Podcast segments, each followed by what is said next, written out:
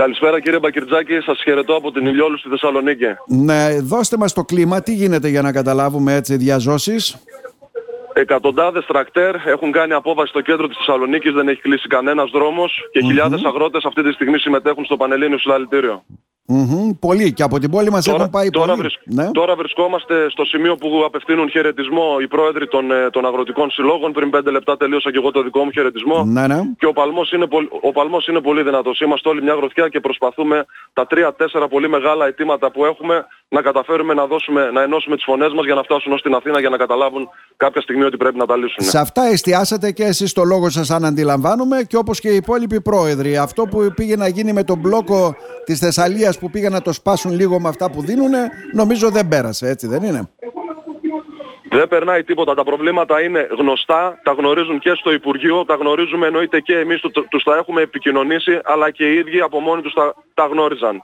Δεν έχουμε να χωρίσουμε τίποτα από κανένα μπλόκο με κανένα συνάδελφο. Το μόνο που θέλουμε είναι αυτά τα δύο-τρία πάρα πολύ βασικά προβλήματα που εστιάζονται στο κόστος παραγωγής και στο πρόβλημα που έχουμε με την καινούργια ΚΑΠ να βγει ο Πρωθυπουργός ο ίδιος και να το εξαγγείλει ότι θα τα λύσει.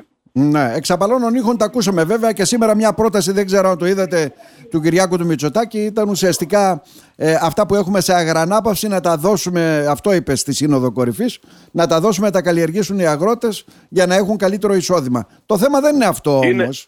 Ναι. Είναι κάτι που ζητούσαμε, είναι όμως από τα μικρά μας προβλήματα. Είναι μικρά τα προβλήματα. κυριότερα είναι αυτά που είπα πριν και αυτά που λένε και οι Ευρωπαίοι αγρότες. Γι' αυτό διαμαρτύρονται οι περισσότεροι, κύριε Μποτρότζο. Ακριβώς. Όταν βλέπετε χιλιάδες τρακτέρ στους δρόμους και ακόμα περισσότερες χιλιάδες άτομα να ακολουθούν αυτά τα τρακτέρ, τότε δεν μπορεί να είναι υποκινούμενα από τίποτα από, την, από την οργή που νιώθουν που δεν τους ακούει κανένας. Σύμφωνα με την πληροφόρηση, δύο ερωτήματα θέτω μόνο και σας απαλλάσσω. Σύμφωνα με την πληροφόρηση, θα παραμείνουν, λέει, τα τρακτέρ εκεί στην έκθεση αγρότικα. Ε; Για, για τέσσερις μέρες θα είναι τα τρακτέρ εδώ πέρα, δεν έχουν να πάνε πουθενά.